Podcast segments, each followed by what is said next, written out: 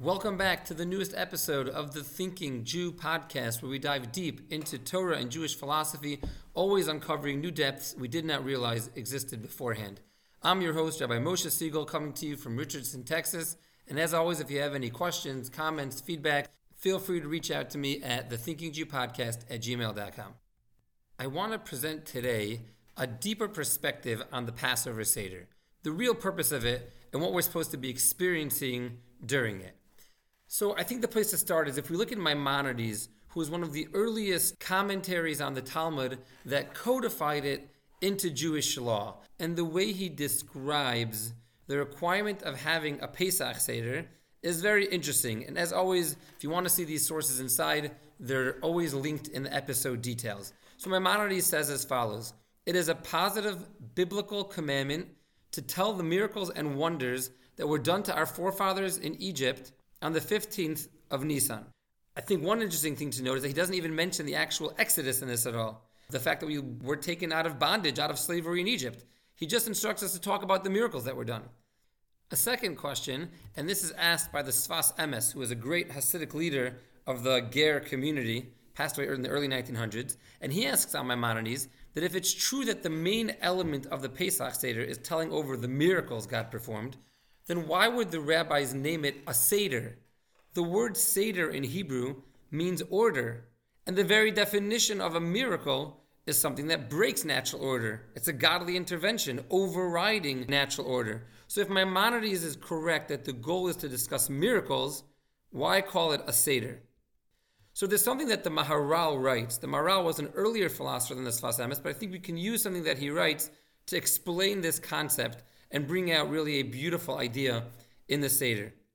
In his introduction to his book on Passover, he gives a few suggestions why we call the ritual of Pesach night a Seder.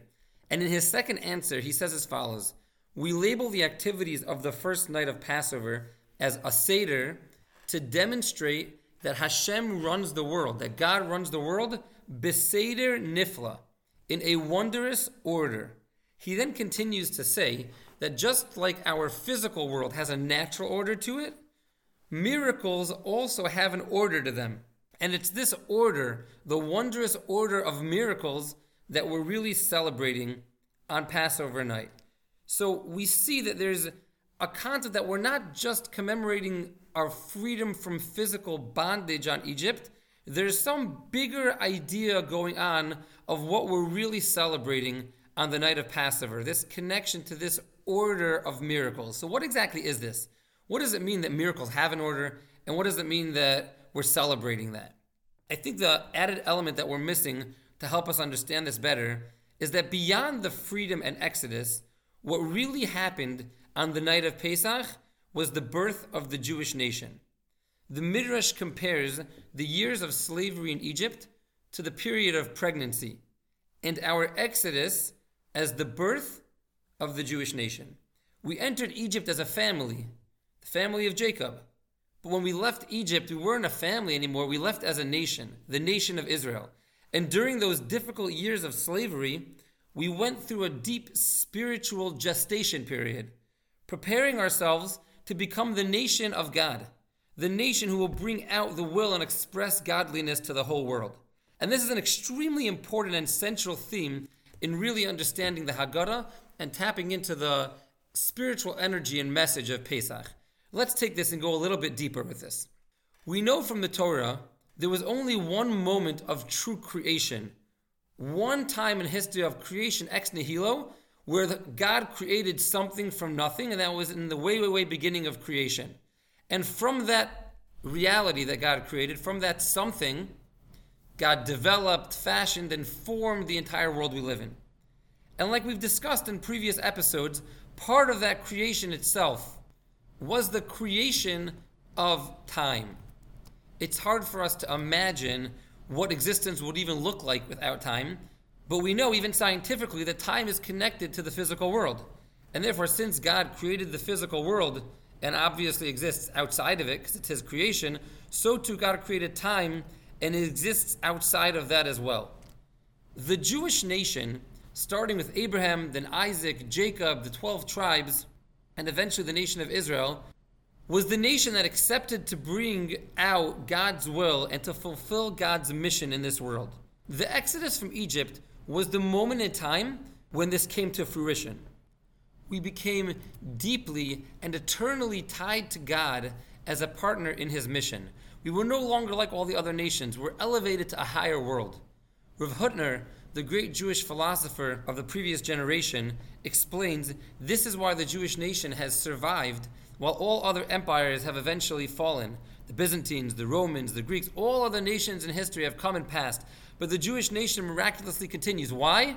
Rav Hutner explains a beautiful concept that everything, all the other nations, everything in the world exists purely in the natural physical world, and everything physical eventually fades. Nothing physical lasts forever.